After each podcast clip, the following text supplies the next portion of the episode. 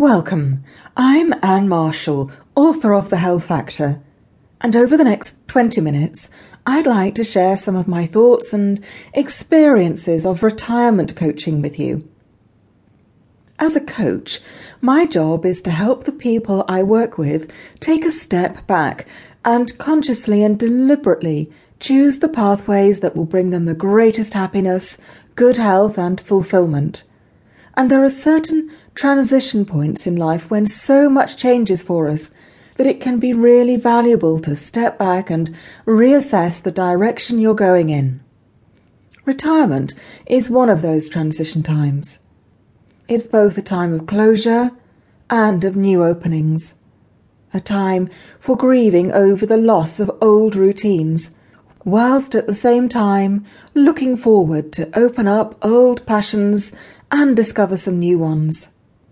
It's a time for fresh choices. And as a health and wellness coach, I find this is often a popular topic amongst my clients.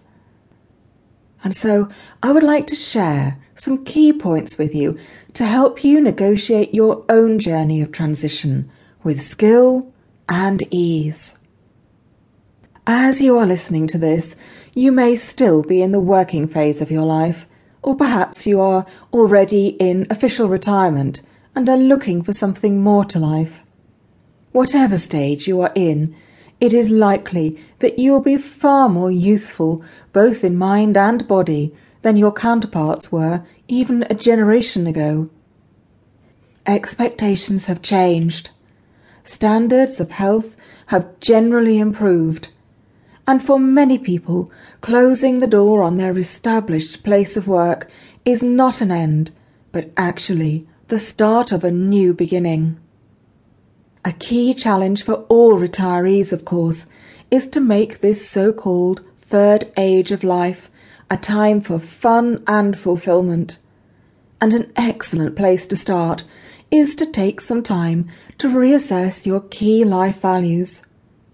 Being clear about what you most value in life is tremendously important because once you know what drives you and what you are most passionate about, you can then take care to set goals for yourself that honour those values.